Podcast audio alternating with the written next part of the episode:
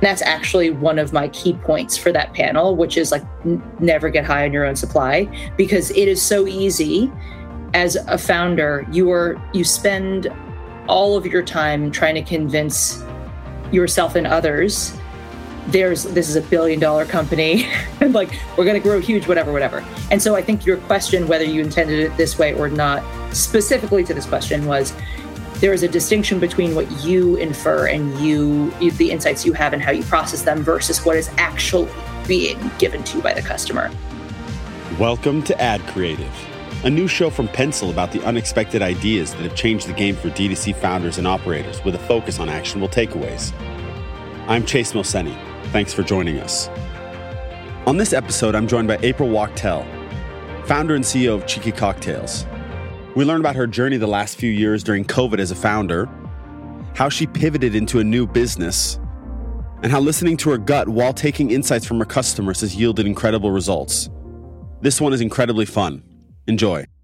Excited this week for this episode of Ad Creative to be joined by the founder and CEO of Cheeky Cocktails, April Wachtel. Thank you for joining us, April. Thank you so much for having me. I'm really excited to be here. Yeah, thanks. I want everyone to know April and I have a bit of history. She was on, she was raising capital for her previous company, Swig and Swallow. And I had heard her on this podcast called The Pitch. And I reached out to her because I was really taken by kind of the way that she presented herself and her product. And I said, Hey, how can I help? What is it with marketing? And so we went back and forth on a few things that we could work on together. So that's kind of, if you hear a bit of a rapport, that's where we know each other from. Well, great, April. I really appreciate it. Uh, excited to to dive in here. I know you've been in the the beverage industry for a long time. I would love to hear how you got into it initially and kind of what led you to um, to founding your companies. Yeah, absolutely. So I basically grew up in food, beverage, and hospitality. I started off working in restaurants when I was 13 in Vermont. It was actually a, a family friend's bed and breakfast in Horse Farm. And I was really just kind of an industrious kid and just found this job a little bit on the side and just really enjoyed being productive. Fast forward many years. I'm still in restaurants, went through high school, went through college, being in restaurants, found at one restaurant in Boston that the general manager left the bartenders alone when she really like harassed the servers. And I was like, aha. I'm like, and they get to wear their, wear their own clothes. So I was like, that is what I got to do.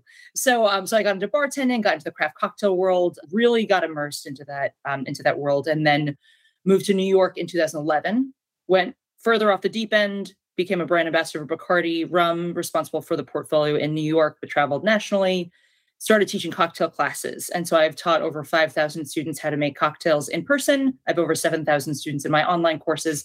And it was really in those classes where I started realizing that people feel very passionately about hospitality. It's so meaningful to them and they want to extend that, you know, those feelings of welcoming and sharing and like caring for other people through their food and beverage, right? It's like every culture around the world has traditions around food and beverage. Yet with cocktails in particular, they'd be excited, they'd be overwhelmed, and then they'd feel less than.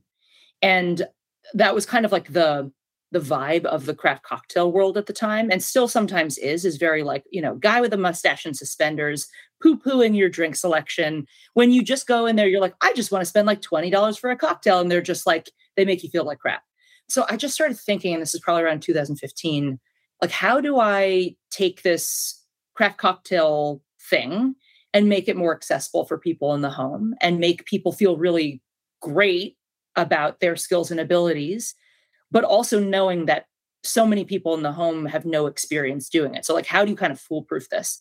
So that led to the founding of my first business swig and swallow.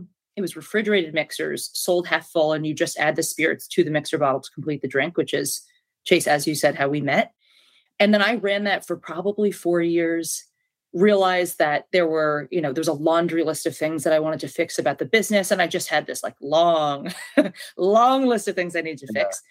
And then it just came to a head one day, had a terrible production run. And I just was like, this is untenable. And so I took several months to myself to decide do I still care about this thing? Do I still think this is viable? Do I still think the opportunity is large enough? And I came out of it saying, I still love this thing. I still think it really adds a lot of meaning and value to people's lives. And that was what led to pulling it apart, renaming it Cheeky, completely redoing the product line, and launching it to launching it interestingly into the beginning of COVID in April of 2020, which was interesting timing for a relaunch. It's kind of fascinating, right? Like rebranding is one thing, then relaunching is another thing, and then relaunching into the what anyone would think is headwinds of COVID.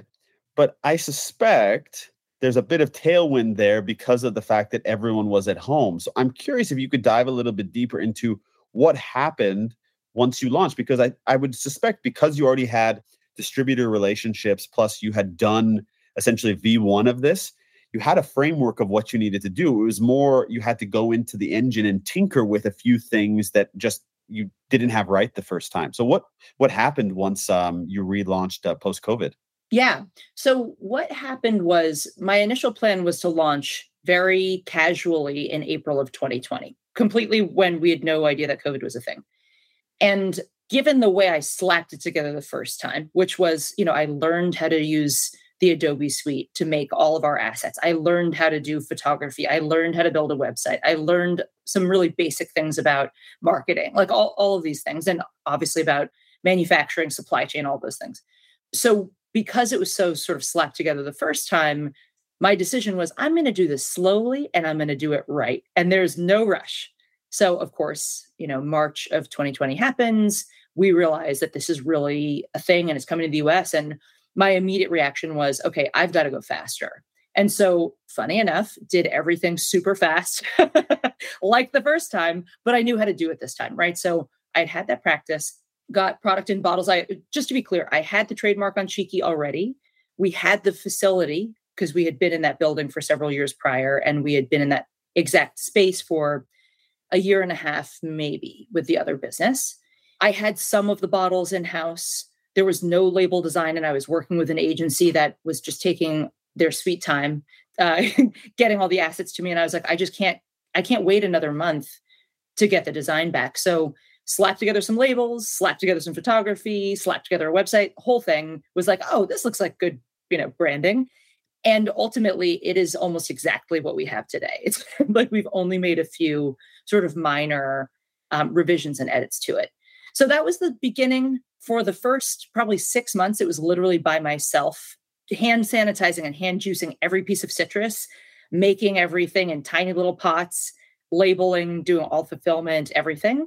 And then we got some really crazy acceleration in the second half of the year.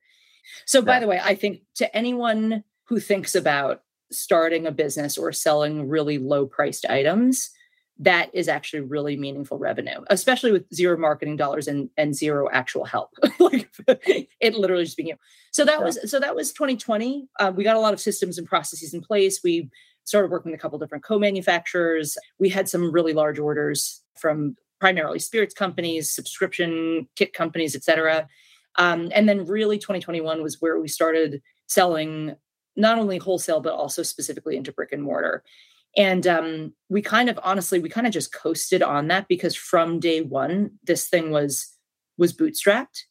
And end of 2021 is when i started going out to speak to investors because i was like okay we have something that is working. We have something that people love. We have something that people are continually referring. Now how do we actually build the business and drive the business as opposed to just responding to incoming inbound requests yeah, that's super fascinating. I'm always I'm always interested when when brands have uh, both things running um, because you know we we talk to a lot of native DTC brands. So I've been saying this a lot recently, but native DTC brands, what was old has now become new. So a lot of them are using mailers and wanting to do TV and wanting to get in brick and mortar stores or have their own. And then a lot of the old DTC or uh, brick and mortar stores want to have their own kind of digitally native presence. And yes. so it's kind of like we're all just becoming the same um, and it's just what was your entry point? and all of these are channels. So i'm i'm curious for you having you know your online store did having the brick and mortar have a nice halo effect? Because you weren't if you're not running any advertising were you seeing inbound come to say like oh we tried this now we want to kind of get on a subscription or, or something else where they could interact with the brand more directly?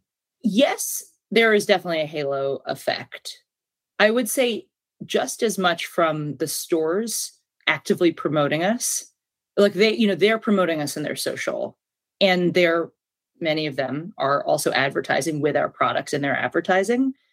So I think that that has allowed us to get a lot farther. I mean, we don't do any subscription. We tried it. Technically, you could you could sign up for one right now on our site, but people don't. So, um, so that was just something.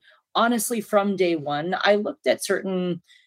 There's a lot of businesses that I know of that are whatever cocktail kit subscription kits where I understand why that model exists and I understand why it's appealing to end consumer. But from day one, that was never what I wanted to be.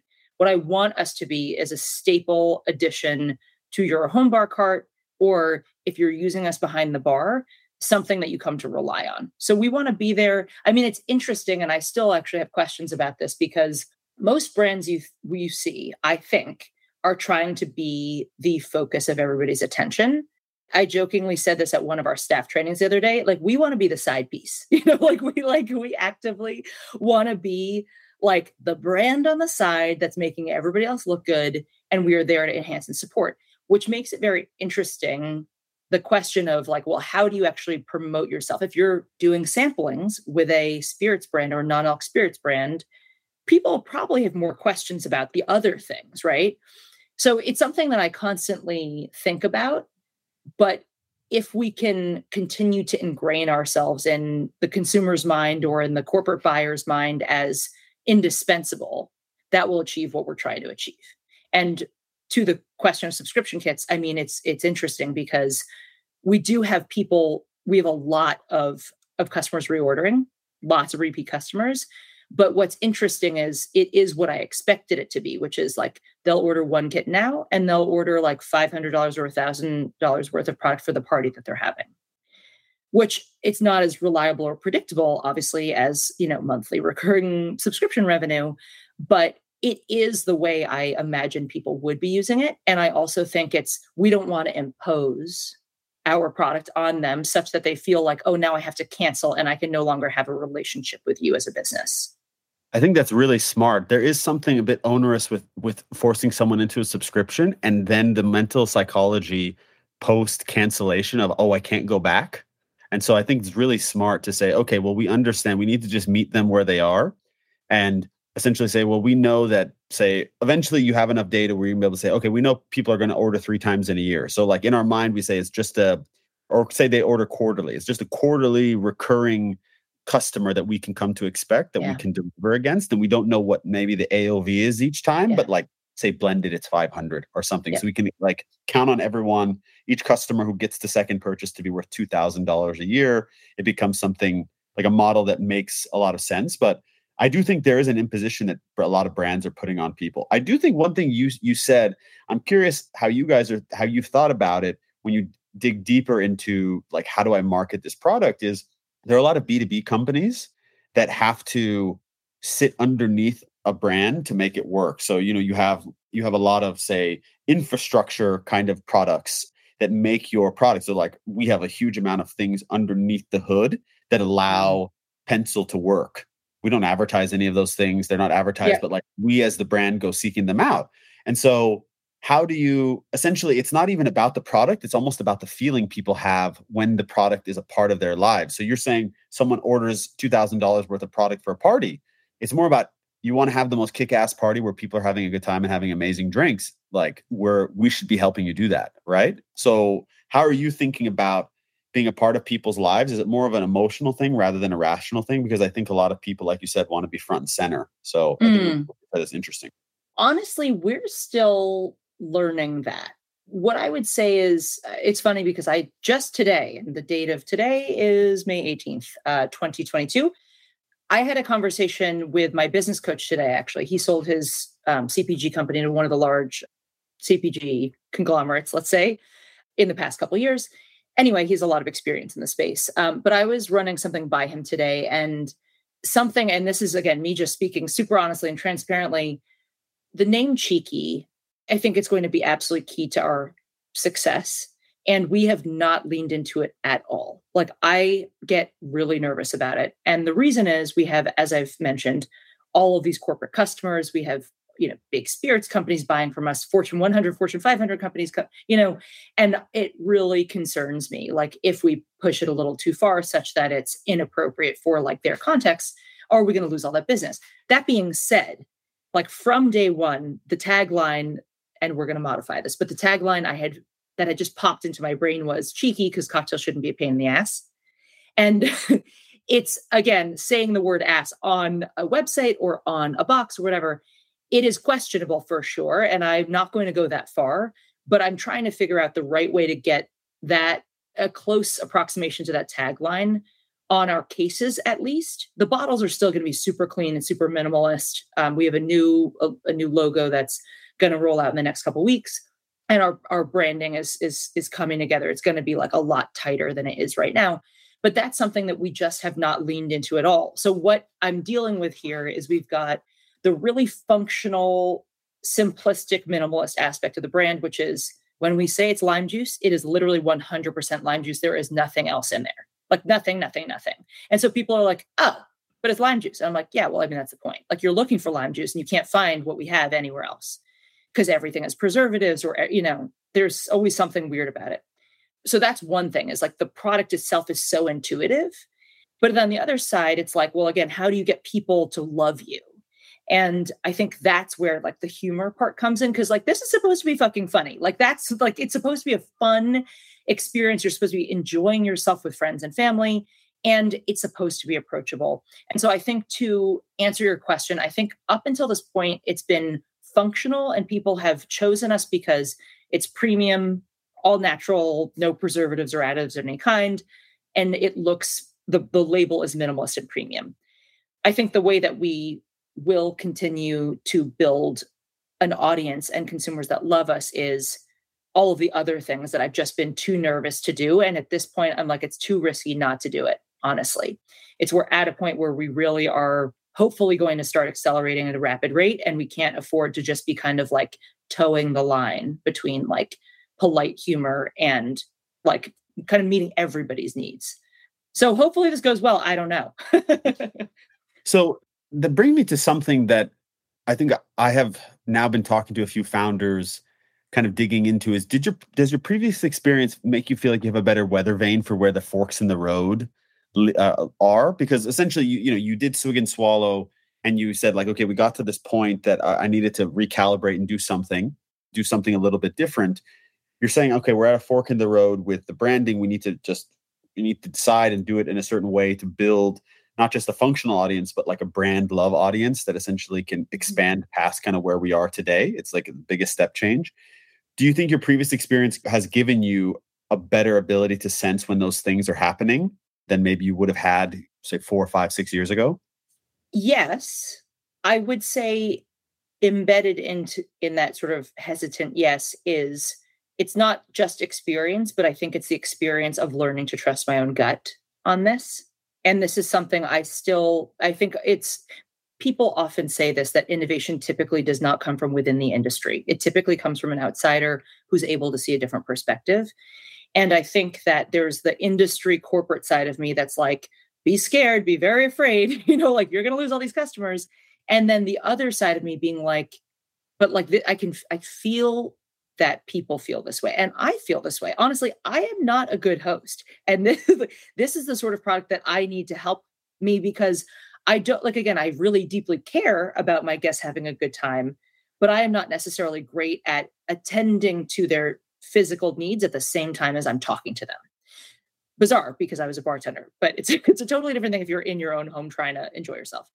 So I think that there's that, but I also think that here's where my experience in the in the industry is helping is I'm looking at the breadth of competitors, quote unquote, in the industry and you see hundreds of brands that are artisanal syrups brands, craft syrups brands, mixer brands where it's everyone has a margarita, everyone has a cosmopolitan, everyone has like there's the the classics, and we know why they have them because those are cocktails with pull. But when I look at who either has stuck out and broken through the noise or why hasn't anyone basically what I look at is this Fever Tree and Q mixers on the carbonated side have broken through. Fever Tree, three and a half billion dollar market cap, global business, obviously public company.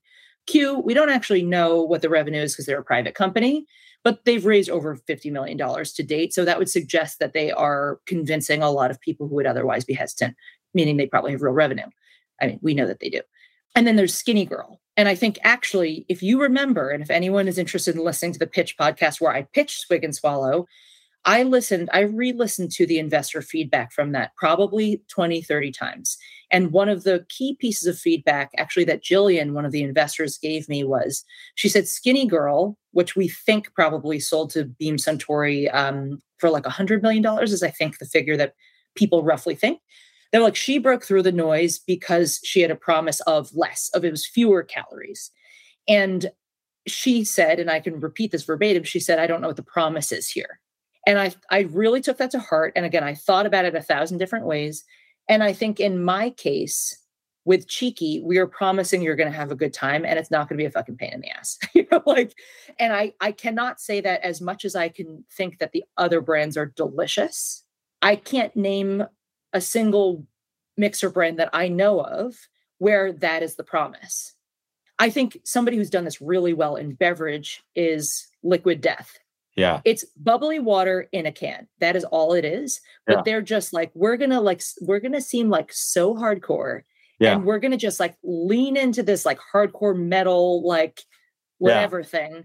And it works. And it's just proof that some people do want the really diluted vanilla, bland, whatever. But there's all these other people who are like, I want my choice of purchase to say something about me. And in this case, I think with Liquid Death and I think with Cheeky, what I think that is and what should be is like I don't take myself too seriously. Yes, I like high quality products. Yes, I have a sense of humor. You know, like it's yeah. so. So I think that that is to to answer your question about is it kind of like functional or is it emotional, um, and does your experience contribute to it? I think it's a combination of all of these things. Which it's like yes, industry experience, yes, experience running these businesses, but moreover, being able to see these behaviors happening and mm-hmm. really trusting my gut as to what that actually means. That's really fascinating. I just had a chat with someone who uh, is a consultant in the DTC space, and essentially his hypothesis is audience niche is going to be the most important thing that kind of breaks other brands away from other ones. Essentially, what you just yeah. said about uh, li- liquid death. So my wife and I were doing an exercise. I'm like, liquid death is cool. Like I brought a box home. I'm like from Target. Look, this is this is dope. And I was like, what would the female version of this be? And she's like, well, it should be like Fountain of Youth or something. And uh, I was just cracking up. I was cracking up because I, I bought, I bought him like, look, and she's like, are you drinking a beer? And I'm like, you think so, don't you? Yeah. Uh, yeah. When you get on a call, everyone knows what it is. But you've essentially come to, I know what's going on in the market and I know what my audience is responding to, um, which is this is simple. It helps me have a great time have people been telling you that? Is that something you get through the reviews, or is that just kind of like a feeling that you have internally? Because I think as we kind of focus on, hey, okay, there are all these tactics that we can go with. Okay, you're going to market on these channels. You're going to, you know, have these influencers talk about you. But like there is a halo of like, this is what the brand needs to be.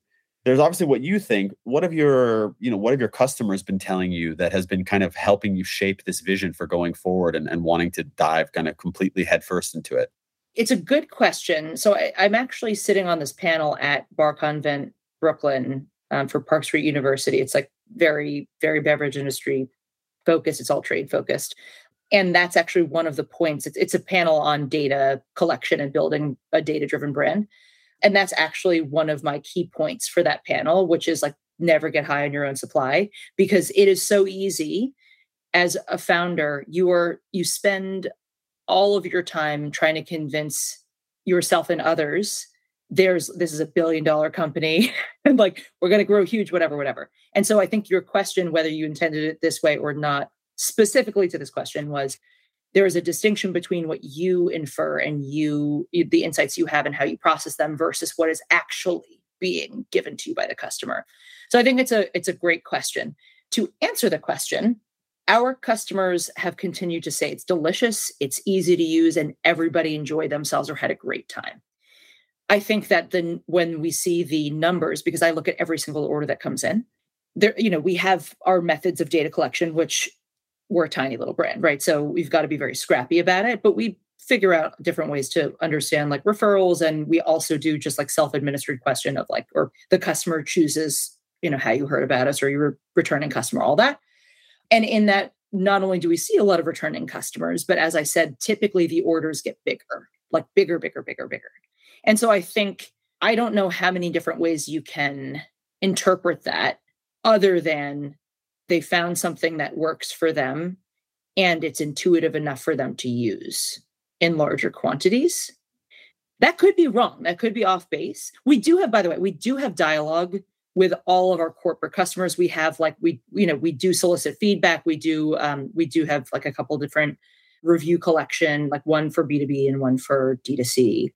But overwhelmingly, people return. We have a lot of corporate customers. So, for example, in um, I think it was in 2021, we realized we were like, oh wow, like this organization had purchased from us in 2020. They referred us like for whatever 500 customers, 500 um, employees. Then that organizer referred us to another one. Then that organizer referred us to another one. Then that organizer was like it was a recipient of one of those previous kits, told us that, referred us to another one, and then one of their recipients. It was like this really crazy thing where we're like, whoa, like 10 degrees of separation. And people realize just in their experience that they could then replicate that for their audience. So again, we need to do a lot more qualitative data, like focus groups, data collection. But from all the methods of data collection that we do use, that seems to be intuitive, easy to use, easy to share. Oh, that's great. I think that's um th- that's the dream, right? Is you just see kind of a 10 degrees of separation without having any marketing dollar spent. I mean, this is kind of exactly what every D2C brand, especially today, kind of dealing with the headwinds of data collection, the you know the platforms not being able to deliver what they were you yeah. know two years ago in terms of uh, customer acquisition costs. So you have this engine running. You, like you said, at the end of last year, started raising capital for when you're ready to go to the next stage of growth. Kind of, what do you picture in your mind being the thing that you focus on because obviously there's a few different things right? It's getting you know your production infrastructure set up getting more you know salespeople and distribution in terms of other stores or it's ramping up the you know the e-commerce channel with you know having a team that's focused on growth on you know all the paid social platforms etc where do you see it going? What's what's kind of your big idea for for the next stage of uh, of cheeky? What i would love to see and i'm phrasing it that way because we've been finding out obviously as a new brand but also during covid there's a lot of little pebbles that can get you know uh, disrupt the the way the wagon's tra- traveling. What i would love to see and what our intention is what we're trying to do right now is build up a layer of retail such that we are profitable. And from that in my opinion the absolute biggest opportunity in this space is either selling direct to spirits brands or collaborating with them, selling to a third party, and pooling marketing resources. We solve very significant problems for spirits companies because what I'll tell you, and this is just a little bit uh, that I include in my investor pitch, the spirits market in the United States, 75 to 80 billion dollars annually. 30% of those sales occur in what's called the on-premise or what people would consider food service, bars, restaurants, hotels, etc., places where people make a drink for you. And that is where spirits companies recruit new consumers with cocktail serves. So if you taste a penicillin for the first time, at some point in that sort of discovery journey, that will have been the efforts of a spirits company, getting their brand into people's hands, et cetera. What's interesting is 100% minus that 30%, that 70% of the sales still occur in retail, like in brick and mortar retail. And so what happens there is we know as consumers can't replicate those cocktails. Our syrups and juices replicate the essential syrups and juices found behind cocktail bars globally. And as far as we know, there's nobody else doing what we are doing, which is making that shelf stable accessible to the consumer in the home. And so, what we're trying to enable is we're trying to connect the dots between the cocktails that you get in bars and what you make in the home. Like, if you could, if the consumer could easily replicate the exact same thing that was advertised to them, and they want to, by the way, many of them want to, um, I think that that would be a really huge win. And so, what became obvious though, because we did do a couple of these big deals with spirits companies at the beginning, it was that these are all big. They're like the smallest test for these guys is huge, like huge for us. Comes with a lot of um, capital issues, meaning that typically these big guys are paying net 90, net 120 days. They're unpredictable. They're always in a rush. As much as we love and respect them, you know, it's like they might expect the product. Like, for example, one of our orders, they needed the product in market and we didn't get the PO until a few days before, meaning we needed to make it, ship it, but we didn't even have the order. And so to manage that as a small business is impossible. So I decided we need to get to a certain scale and then we can really be better in the running for those opportunities. So, first of all, I think it's so interesting kind of hearing the intricacies of every business and kind of what makes each business go because each thing has such a all business is the same, but the there's a certain unique infrastructure to every single way that you're going to make a business grow. You said something really fascinating that we we talk about a lot is like being cash flow positive and how how that affects kind of everything in your business. And so I'm curious, have you had to turn some of these opportunities down because you say like we are not ready to be able to service them? Or is it kind of like, this is game day, we have to make it work and find a way? Because net 90, net 120 is like a non starter for a lot of people. Yeah. Right? As it what, should. I mean, yeah. Yeah. yeah. I mean, so we we have had to turn a number of deals down where people wanted to pay, for example, like many people, many businesses could see, you know, selling product at a discounted rate as, oh, it's a marketing expense. In our case, we're like, no, no, we actually have to be profitable on every unit sold. Like that's just our life, that's our reality. And so, because of that, we absolutely had to say no to a bunch of large orders. I think we were actually we a little bit dodged a bullet because there was one large order. It was like a quarter million dollar order within it, certainly in 2020. So we were barely a business. We were like a little baby business. And that opportunity, ultimately, the decision was made for us because the spirits brand could not source the 50 mLs of their product because of the supply chain issues. Because that ultimately, like it was one thing to do the the deal that we had done with them previously, which was smaller and we could actually float the cash and all that stuff. But for a little business to put that money out there without actually having a PO in hand and then hope that you're going to get paid you know 120 days or later longer. It's just untenable. So yeah i mean I, I, think one of the big learnings i've had as a small brand owner is we all feel like we're in this terrible rush and there's absolutely cause to be speedy and feel like urgency is I, I mean it's it is important. Nobody gets more time but at the same time i think feeling that you desperately need to grow can also be very dangerous. And we've seen this again, you live the D2C life, right? So we've seen all of these D2C businesses raise huge amounts of money, scale super rapidly, and then blow up because whatever, they didn't retain customers, they weren't profitable for like three, five orders, you know, things like that. Customer acquisition costs like through the roof. And I think in many of those cases, if they were able to go a little bit slower and to really find product market fit before scaling, some of them could probably still be around and be profitable, successful national or global businesses. And so that's something that I think in my several years of just wondering about this, like running the previous version of my business and doing a lot of like research and listening to podcasts and talking to other founders for years, I think I formed my own beliefs around what this looks like. And honestly, I think that we could make an argument for saying we're going to lean in super heavy on D2C. But what D2C is for us now is a place for people to experience the brand a little bit more fully than they are in retail. And such that if somebody can't source it in retail where they are, they absolutely can order from our site and have a wonderful experience doing so.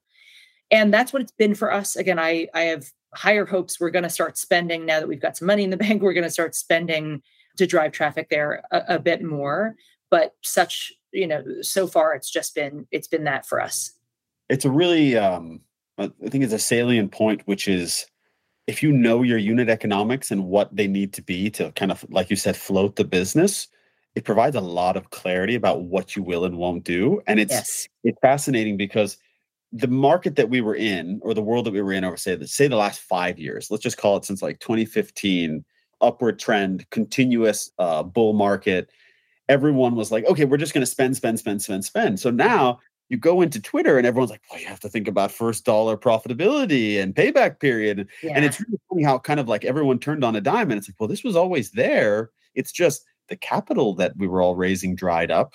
And so we had to be thinking like this And so it's almost a bit of a superpower that you kind of have built this framework for yourself to say, okay, no, we're going to be profitable no matter what we do to make sure that we can grow in the right way. But the point you made, which is growth for growth's sake, can be just it's like every sword, right? Every sword cuts both ways. And yes. it can be a real death knell to your business, which is a lot of people are dealing with right now. I mean, I talk yes. to them.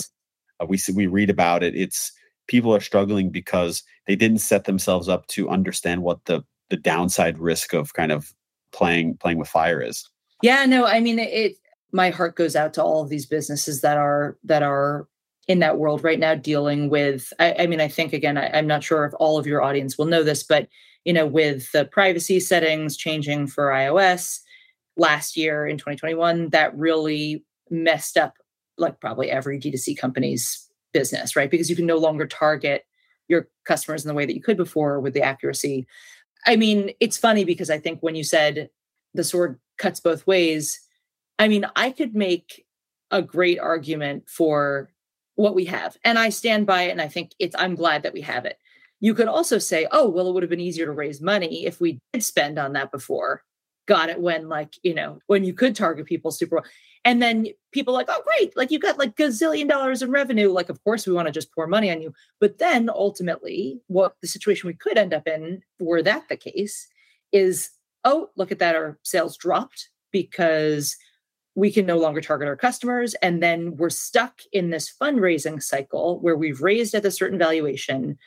We got to go down. And by the way, this is not my reality. I'm just saying this for any listeners tuning in if you raise a certain valuation and then the next valuation is lower, it's called a down round, and then you have more trouble fundraising, and then you are really potentially close to being out of business.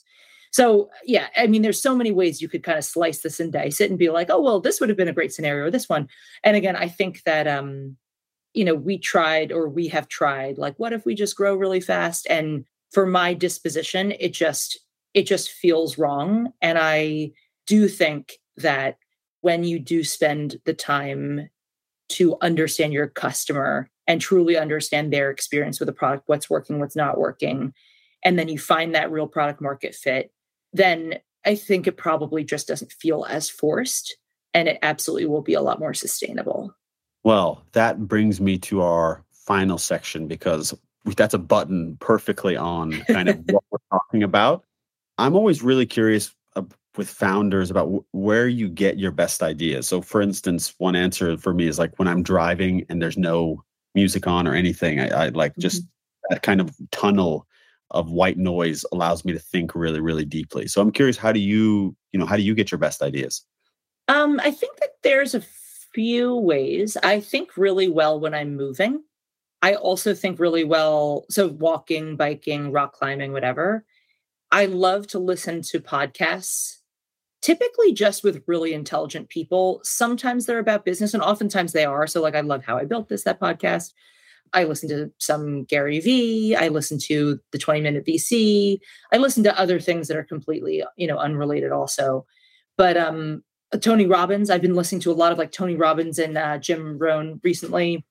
And so I think it just depends. I think where I can have like my brain moving and my body moving are the best context for me and then I like to change up my environment also. So again, that's probably why like the walking, biking thing works really well. But I think when you're just when your brain is in a little bit of a flow state or like a sort of peaceful state, and then like you you just are surprised by what you see in your environment, I think that that's been a great catalyst for creative thought for me.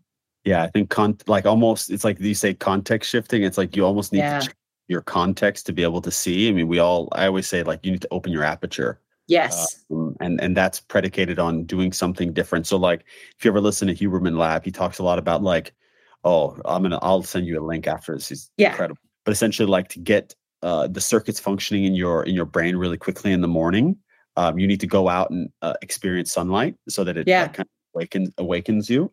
Anyway, it's kind of like that context shifting, yeah. Uh, like that.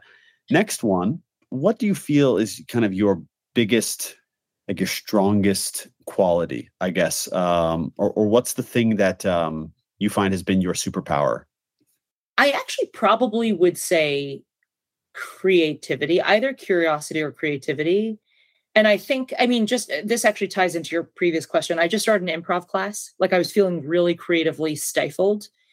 I think because, again, the stressors of running a business and the fact that I've been at our facility every single day for years, you know, there's just certain, like I have not been on vacation for years. You know, I think that uh, you need to seek out different sources of inspiration. And, you know, I have a podcast, I've tried singing a bunch of different types of dance, musical instruments. I'd done all of these things, and I was looking down the list at what things I had not done, and I was like, you know what, this scares me. This is interesting. Definitely want to, you know, want to be more comfortable on the humorous side, not strictly the serious business side, because that's I engage in a lot of like serious business. um, and so I I leaned into that, and I've had a couple of classes so far, and it's amazing. I think the the willingness to try things that are that I'm not good at or i've never done before. And the curiosity of like, what does it feel like? And what does it do to you once you do the thing means that I come back to these other things more creative and, and more refreshed. Like ha- being able to allow yourself to have a sense of play allows yes. you to kind of, yeah, exp- again, it's the aperture thing, right? We all get so yeah. myopic about when you when you're looking at you know a square on the ground, you, all you see is the square, and the square becomes smaller the more you look at it. Actually, yeah. Uh, yeah, that's that's a great call out. I think we're all going to have to take an on a a uh, improv class now. That sounds like a lot of fun. Let me tell you, it is mind blowing. Like, yeah. and and I'll just I, I know that we're like near our time here, but just to yeah. just to lean in on one thing here, I was terrified, super yeah. anxious. Like I I do a lot of public speaking. I was so fucking anxious. so within like two minutes of the of the class starting, the exercise that the teacher had us do on stage, he you know brings 14 people up and we're all in the circle and within seconds you just know they're asking you to be vulnerable and put yourself out there and if you don't it won't work yeah. at all and so if you're going to be there you have to do it and so yeah. you just see like fear on everybody else's face and then you start making these funny noises and moving your body in weird ways and everybody does it too and it's just like the exchange of trust and that mm. openness i mean i think when you said what did you say? The willingness to play? What? what yeah, yeah, like a a willingness to like have like be at play. So yeah. I think to be at play, you have to have that feeling of safety, and mm-hmm. I think mm-hmm. that that was something amazing that they did, and I think that that has to work or has to be the case with improv in general. So I highly recommend it. Yeah. It's I mean it's kind of I know we're close, but it's kind of antithetical to everything we have to do in business, which is like puff up your chest, say like I'm going to kick your fucking ass. Uh yeah give me money you know this business is the best business in the world but i think there is something to helping founders who are dealing with high, such high stress situations get a little bit out of their own heads. Yes. and this maybe some practices that vcs and business coaches and stuff force people to do because all this other stuff is so serious and so um so difficult. So my last question because we're up against it is what would you tell your younger self or a young founder that you were giving advice about if they said hey i want to start you know a spirits company um, and you know say this is my angle this is my unique angle. Kind of how would you coach them or the coaching that you didn't get back in the day? I would say make sure you love it. I mean that's that is thing one and i did not pay myself the entire time i ran swig and swallow. And by the way I was working, like I was, all, I forgot to mention, I was consultant for Diageo for five years also, which was fine. It's the whole thing, but um, but I didn't pay myself for I don't know five year, four or five years on the business, and for the business every single week I was probably working 60, 70 hours for years. And by the way, I still don't pay myself much at all. I mean, I pay myself, but not a lot. And so there are so many things you can do with your life and your time. And if you're going to start something like this, it's got to be a labor of love because it's going to take a long time before you get anything material in return. And that's it. Well, that is fantastic. I want you to let me know if you think there's anyone we should talk to um, in your network that would, you know, help other people learn, just like you've been doing uh, here. So I really appreciate your time. Um, yeah, this was this was amazing. Thank you so much. Thank you so much for having me and congratulations on the podcast. I'm so excited to hear all the other interviews. Great. Thank you. Okay. Cheers. Cheers. Bye bye. Thanks for listening to this episode of Ad Creative from Pencil.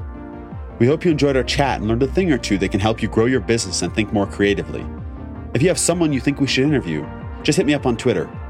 Also, a small favor if you could please share and review this, we want our guests' amazing insights to reach as much of the community as possible.